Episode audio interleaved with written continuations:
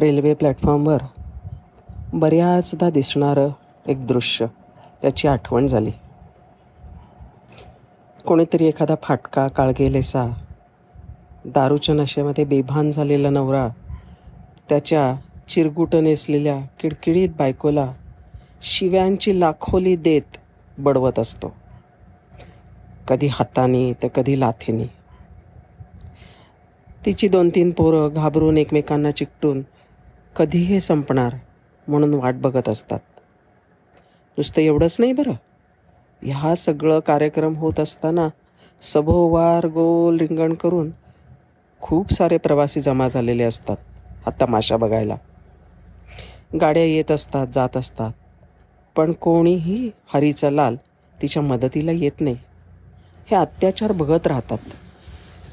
समाजामध्ये साधारणपणे कोणची वाईट गोष्ट घडत असते तेव्हा सामान्य माणसं ती निमूटपणे पाहतात. पण ह्या अशा घटनेच्या विरोधात ताठ मानेने आपलं मत मांडणारेही असतात. त्यांच्याविषयी आत्ता एक गोष्ट सांगते.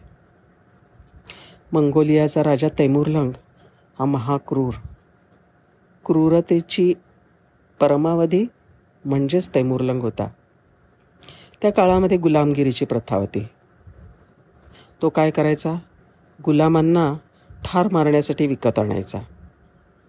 भरलेल्या दरबारामध्ये ओळीने गुलामांना उभं करायचा आणि सैनिकांकरवी एका पाठोपाठ एक त्यांची मुंडकी उडवायची. मरणाऱ्याच्या मागे ज्याचा नंतर नंबर लागणार आहे तो कसा रडतो त्याच्या पोटात कसा भीतीचा गोळा उठतो त्याला त्याच्या डोळ्यामध्ये मृत्यूचं भय कसं दाटतं हे ज्या वेळेला मी बघतो त्याच वेळेला मी तृप्त होतो. एक दिवस काय झालं? पाच गुलामांना दरबारात आणलं गेलं. दरबारातल्या लोकांना काही ते बघण्याचं इच्छा नव्हती पण त्यांना तिथे भसणं भाग होतं. नाहीतर त्यांचंच मुंडकं उडव उडवलं गेलं असतं. तेवढ्यामध्ये याचा राजाचा एक तत्त्वज्ञानी मित्र त्याचं नाव अहमदी तिकडे आला. त्यांनी वातावरण पाहिलं. आणि गुलामांवरचं संकट त्याच्या काळजाला जाऊन भिडलं. राजा म्हणाला वा वा वा वा. फार छान झालं. फार आनंद वाटला अहमदी किती योग्य वेळेला आलास. आता एक मोठा गेम इकडे होणार आहे होणार आहे. एक फार मोठा खेळ होणार आहे. ह्या गुलामांना मी आता ठार मारणार आहे. आणि तुला माहिती आहे का? हे ज्या वेळेला पाच गुलाम मरतील ना त्यावेळेला मी मारलेल्या गुलामांची संख्या म्हणजे असा खेळ म्हणून मारलेल्या गुलामांची संख्या शंभर होणार. आहे आणि एक एक गुलामाला मी शंभर दिनार घेऊन विकत घेतलेलं आहे. आता सांग बरं किती माझी किंमत आहे? किती माझ्या ऐश्वर्याची किंमत आहे? आणि तुला तर माझ्या राज्याची माझ्याकडे असलेल्या संपत्तीची तुला तर माहिती आहेच आहे. सांग बरं आज माझी किती किंमत आहे? मोठ्या गर्वानं आणि स्तुतीच्या अपेक्षेने तैमुरलंग बघायला लागला अहमदीकडे. अहमदीने डोळे मिटून घेतले. आणि म्हणला महाराज तुमची किंमत केवळ वीस दिनार आहे. काय?